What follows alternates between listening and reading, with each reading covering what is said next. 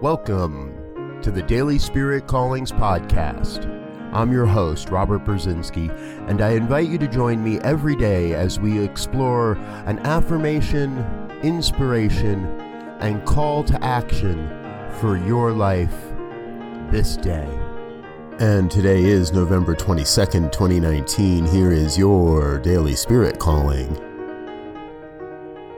Everywhere my eyes land today, I see the perfection of life revealing itself as love.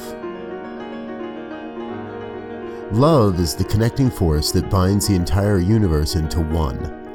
This one power expresses itself through all life in a variety of unique, wondrous, and even bewildering ways.